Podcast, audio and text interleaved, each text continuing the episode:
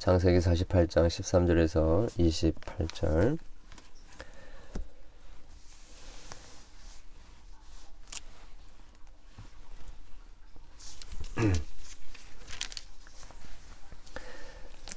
스불론의 해변에 거주하리니 그곳은 베메는 해변이라. 그의 경계가 시돈까지 이르로다. 이사갈은 양의 우리 사이에 구루 앉은 건장한 나귀로다. 그는 쉴 곳을 보고 좋게 여기며 토지를 보고 아름답게 여기고 어깨를 내려 짐을 메고 압제 아래에서 섬기리로다. 다는 이스라엘의 한 지파같이 그의 백성을 심판하리로다. 다는 길섭의 뱀이요 샛길의 독사로다. 말굽을 물어서 그 탄자를 뒤로 떨어지게 하리로다. 여호와여, 나는 주의 구원을 기다리나이다. 갓은 군대의 추격을 받으나 도리어 그 뒤를 추격하리로다. 아셀에서 나는 먹을 것을 기름진 것이라. 그가 왕의 소라상을 차리리로다. 납달리는 노인 암사슴이라. 아름다운 소리를 바라는도다. 요셉은 무성한 가지 곧 샘 곁에 무성한 가지라. 그 가지가 담을 넘었도다. 활 쏘는 자가 그를 학대하며 적개심을 가지고 그를 쏘았으나 요셉의 활은 도리어 굳세며 그의 팔은 힘이 있으니 이는 야곱의 전능자 이스라엘의 반석인 목자의 손을 힘입음이라. 내 아버지의 하나님께로 말미암나니 그가 너를 도우실 것이요 전능자로 말미암나니 그는 내게 복을 주실 것이라. 위로 하늘의 복과 아래로 깊은 샘의 복과 젖먹이는 복과 태의 복이로다. 내 아버지의 축복이 내 선조의 축복보다 나아서 영원한 산이 한 없음같이 이 축복이 요셉의 머리로 돌아가오며 그 형제 중 뛰어난 자의 정수리로 돌아오리로다. 베냐민은 물어뜯는 일이라. 아침에는 빼앗은 것을 먹고 저녁에는 움킨 것을 나누리로다. 이들은 이스라엘의 12지파라. 이와 같이 그들의 아버지가 그들에게 말하고 그들에게 축복하였으니 곧 그들 각 사람의 분량대로 축복하였더라. 아멘. 이제 나머지 12 아들 중에 남아있었던 그 아들을 축복하고 또 그들에게 또 합당한 그 하나님의 그 미래에 대한 그들의 미래에 대한 하나님의 예언을 말씀해주고 있습니다. 먼저 그 스불론은 우리 이제 쭉 살펴볼 텐데 이 앞에서도 우리가 어제도 보았지만 우리 각 지파의 각 지파를 향한 그 축복의 기도 속에 축복만 담겨 있는 것이 아니라 그들에게 그 복된 부분들과 함께 또 그렇지 않은 그들이 겪어야 하는 그런 삶의 인생의 여러 가지 그들의 성향이나 또 그들이 있는 그런 환경에 따라서 그냥 축복만 있는 것이 아니라 여러 가지 어려움과 또 도전들도 함께 있을 것이다 라는 것을 이야기를 해주고 있습니다. 먼저 스불론은 그 해변에 거주하는데 그곳에는 어떻게 보면 그 해변에서 풍요로운 그러한 삶을 누리게 될 것이라는 것입니다. 항상 이게 바닷가에 사는 사람들은 그 풍요한 자원들 때문에 좀 릴렉스하고 또 언제든지 나가면 먹을 것이 있고 그렇기 때문에 그런 풍요를 누리기도 합니다. 그러나 그것이 영원토록 지속될 것은 아니고 거기에 항상 한계, 경계가 있다라는 것을 말씀해 주고 계시죠. 또 이사갈은 양의 우리 사이에 꿇어 앉아서 늘 남의 짐을 지키는 나귀와 나귀처럼 이 지나가는 그 외인과 동맹을 맺거나 또 그들의 그 압제 가운데 처하는 그런 지파가 될 것이라는 것입니다. 어떻게 보면 상수를 좋고 또 그 위치상 오고 가는 사람들과 사람들 통해서 좋은 문명을 또 누리기도 하는 부분들이 있지만 그 외인들에 의하여서 또 좋은 나쁜 영향 또한 받을 것이라는 것이죠. 그리고 16절 단에 대해서는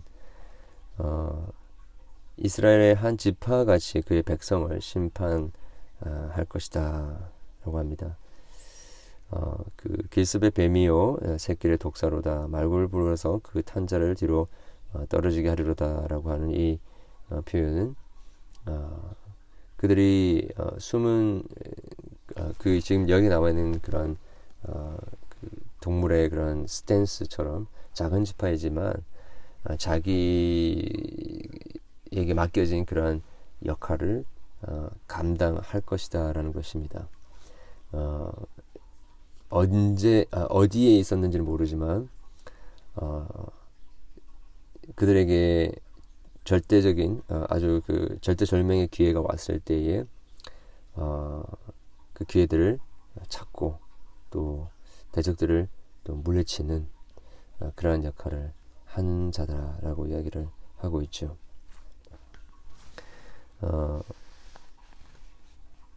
그리고 19절의 갓은 적의 공격을 받지만 그들을 이길 것이다 라고 하고요. 또 아셀은 그 왕의 수라상을 차릴 만큼 기름진 소산을 얻을 것이고, 납달리는 그 암사스처럼 산악지대를 누비는 그런 그 자유를 또 누리게 될 것이다 라는 것이죠. 또 마지막 그 27절에 보면 그 베냐민에 대한 모습이 나오는데, 물어든 이리처럼 가난의 그 정복에 있어서 가장 큰 또 그 역할을 감당할 것이다 라는 것입니다. 이 베냐민족 속에서 그 용모가 준수한 초대 왕 그 사울 왕이 나오지 않습니까? 그 사울 왕의 그 실패와 또 북이스라엘의 그 멸망이 보여주듯이 이 복은 철저하게 그에 합당하게만 주어진다라는 것을 우리가 보게 됩니다. 마지막으로 결국에는 이 요셉을 향한 그 이 야곱의 복으로 이 그 12 아들을 향한 후에 그 12 지파를 향한 축복이 이렇게 좀 포커스 되어지는 것을 우리가 보게 됩니다. 그것을 보기 전에 우리는 깨닫게 되는 것이 각자가 하나님의 백성들이 처해 있는 상황들은 다 다릅니다. 그리고 그들에게 주신 기업도 다르고 또 그들에게 주신 은사들, 기프트도 다양합니다. 근데 우리가 기억해야 될 것은 그러한 각자 다양한 상황 가운데 있다고 해서 서로와 서로를 비교한다든지 아니면 어떤 한 민족이 어떤 한 족속이 다른 족속을 지배를 한다든지 각자에 맡겨주신 그런 기업을 떠나서 또 다른 기업을 찾으려고 한다든지 그럴 필요가 없다라는 것입니다. 모두 다 좋은 것이 있으면 또 그렇지 않은 부분들도 항상 있다라는 것입니다. 그래서 하나님의 백성들도 마찬가지라고 생각합니다. 사도 바울이 그렇게 예를 들었던 것처럼 우리는 그리스도의 한 몸의 지체로서 각 지체가 위치도 다르고 역할들도 다 다릅니다. 그러나 정말 그 새끼손가락 하나가 우리가 상처가 나면 온몸이 아프듯이 이게 다 따로 떨어져 있다든지 아니면 한쪽에 있는 지체가 다른 지체를 정복을 해야 된다든지 그런 것이 아니라 각 작은 부분도 우리 한 부분, 몸의 한 부분이요 몸 전체가 또 결국에는 한 아주 작은 지체에 그 영향을 미치는 그런 유기적인 몸으로 연결되어지는 모습을 바로 이 열두 지파를 향한 그들의 축복과 또한 그들의 미래에 대해 일어나게 될 여러 가지 도전들을 통해서 우리가 또한 알게 되는 것입니다. 그래서 여러분, 우리 함께 우리 기도하면서 연약한 자들을 위해서 기도해주고, 또 우리의 연약한 부분도 함께 나누고, 그렇게 또 하나님 우리 각자에게 주신 축복들 또 은사들을 또 서로를 섬기는 데 나누는 그런 부분들로 나아가야 할 것입니다. 결국에는 하나님께서 요셉의 그런 모습을 통하여서 이스라엘의 그 축복이 그를 통하여서 흘러가게 될 것을 이야기하고 있지 않습니까? 24절부터 보게 되면 하나님께 여호와 야곱의 젖는자 이스라엘의 반석이신 목자의 손을 힘입어서 요셉의 활을 굳게 하고 그의 팔을 힘있게 할 것이다 라고 합니다. 결국에는 그 요셉의 어떠함 때문이 아니라, 우리가 요셉의 꿈 이야기 때부터 어릴 때 이야기부터 우리가 계속 보아왔지 않습니까? 요셉이 뭔가 뛰어나서라기보다도 하나님께서 그에게 꿈을 주시고 하나님의 비전을 주시고 하나님께서 이루시고자 하는 그러한 하나님의 계획들 속에서 그 소망을 붙들고 절망하지 않고 계속해서 그 약속 가운데 거하려고 하였을 때 그를 통하여서 하나님의 구원의 능력이 나타나는 것을 우리가 보았죠. 그렇습니다. 이렇게 이 땅에 오신 예수 그리스도, 이 요셉이 예표하는 예수 그리스도 안에서 어떻게 보면 흠모할 만한 것이 없고 정말로 보잘것없고 연약한 고난받는 종, 그 예수 그리스도를 통하여서 하나님의 그 구원의 계획과 비전이 깨뜨려지고 무너지는 것 같지만, 결국에는 하나님은 그 당신의 구원의 계획을 이루시는 분이시다라는 것입니다. 25절에 내 하나님, 내 아버지 하나님께로 말미암나니 그가 너를 도울 것이며 젖는 자로 말미암나니 그가 내게 복을 주실 것이라. 위로 하늘의 복과 아래로 깊은 샘의 복과 젖먹이는 복과 태의 복이 복이로다. 여러분, 정말로 예수 그리스도 안에서 하나님께서 우리에게 주신 복은요, 지금 다른 민족들을 보게 되면 부족한 것도 있고 또 도전들도 있고 넘어지는 부분도 있고 그렇습니다. 그러나 요셉을 통하여서 주시는 복은요, 완벽한 복입니다. 완벽한 복입니다.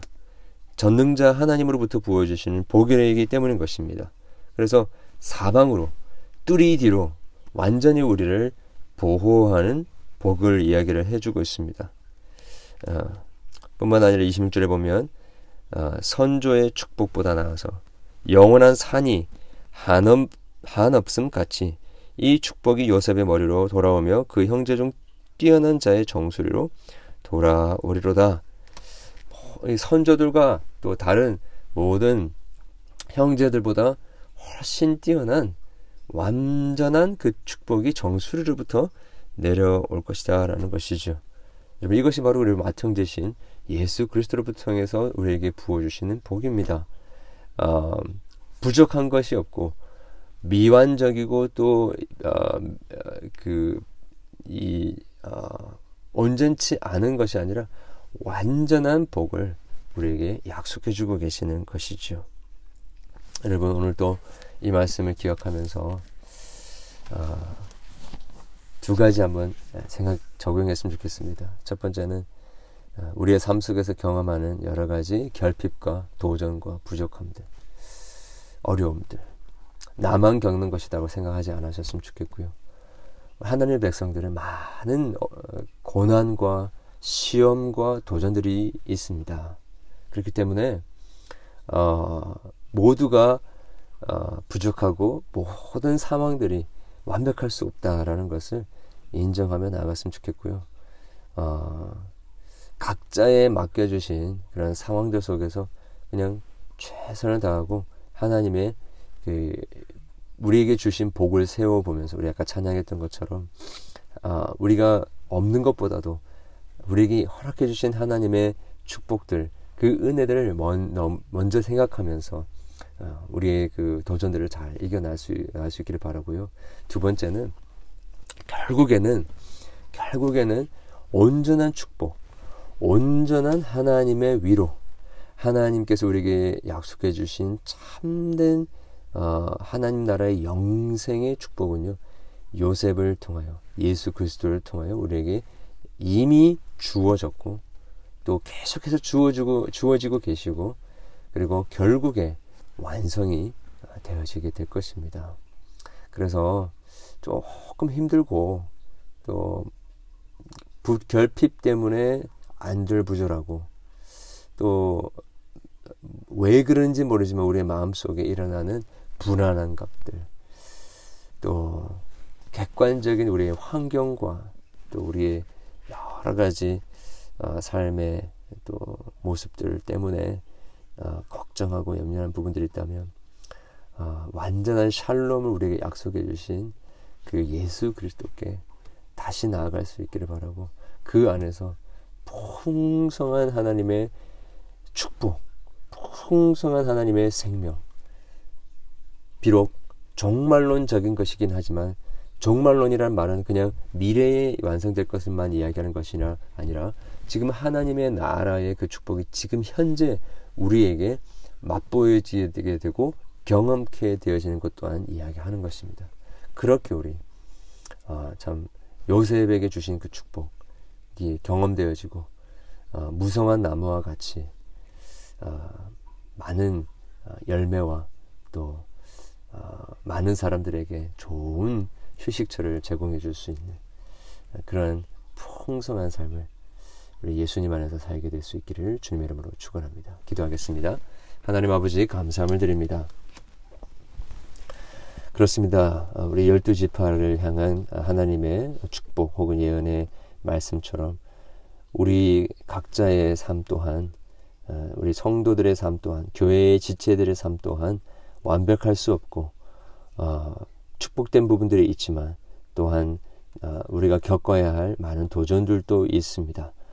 그 도전들 속에서 우리가 낙심하지 않게 도와주시고, 오히려 우리의 온전한 복의 근원이 되시는 우리의 맏형 예수 그리스도를 바라보며 그분 안에서 전방위적인 축복을 저희들이 맛보게 하시고, 또 그 소망을 가지게 도와주시고, 좌로나 우로나 치우치지 아니하고 여러 가지 도전들 앞에서, 사단의 유혹들 앞에서 우리가 넘어지지 않고 승리해 나갈 수 있는 저들 될 수 있도록 도와주시옵소서.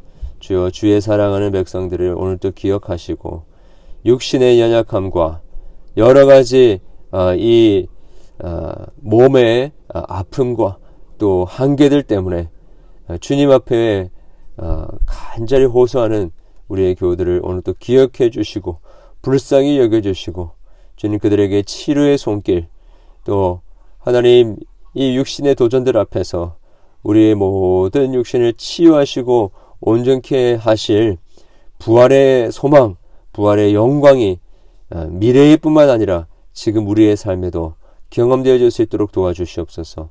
의원들의 손길을 주님께서 함께 해주셔서 하나님 적절한 의료적인 도움을 받을 수 있도록 도와주시고, 아버지 하나님 무엇보다 최고의 의원 되신 우리 주 예수 그리스도께서 우리의 모든 연약한 부분들, 아픈 부분들 다 치료해 주시옵기를 간절히 소원하옵나이다.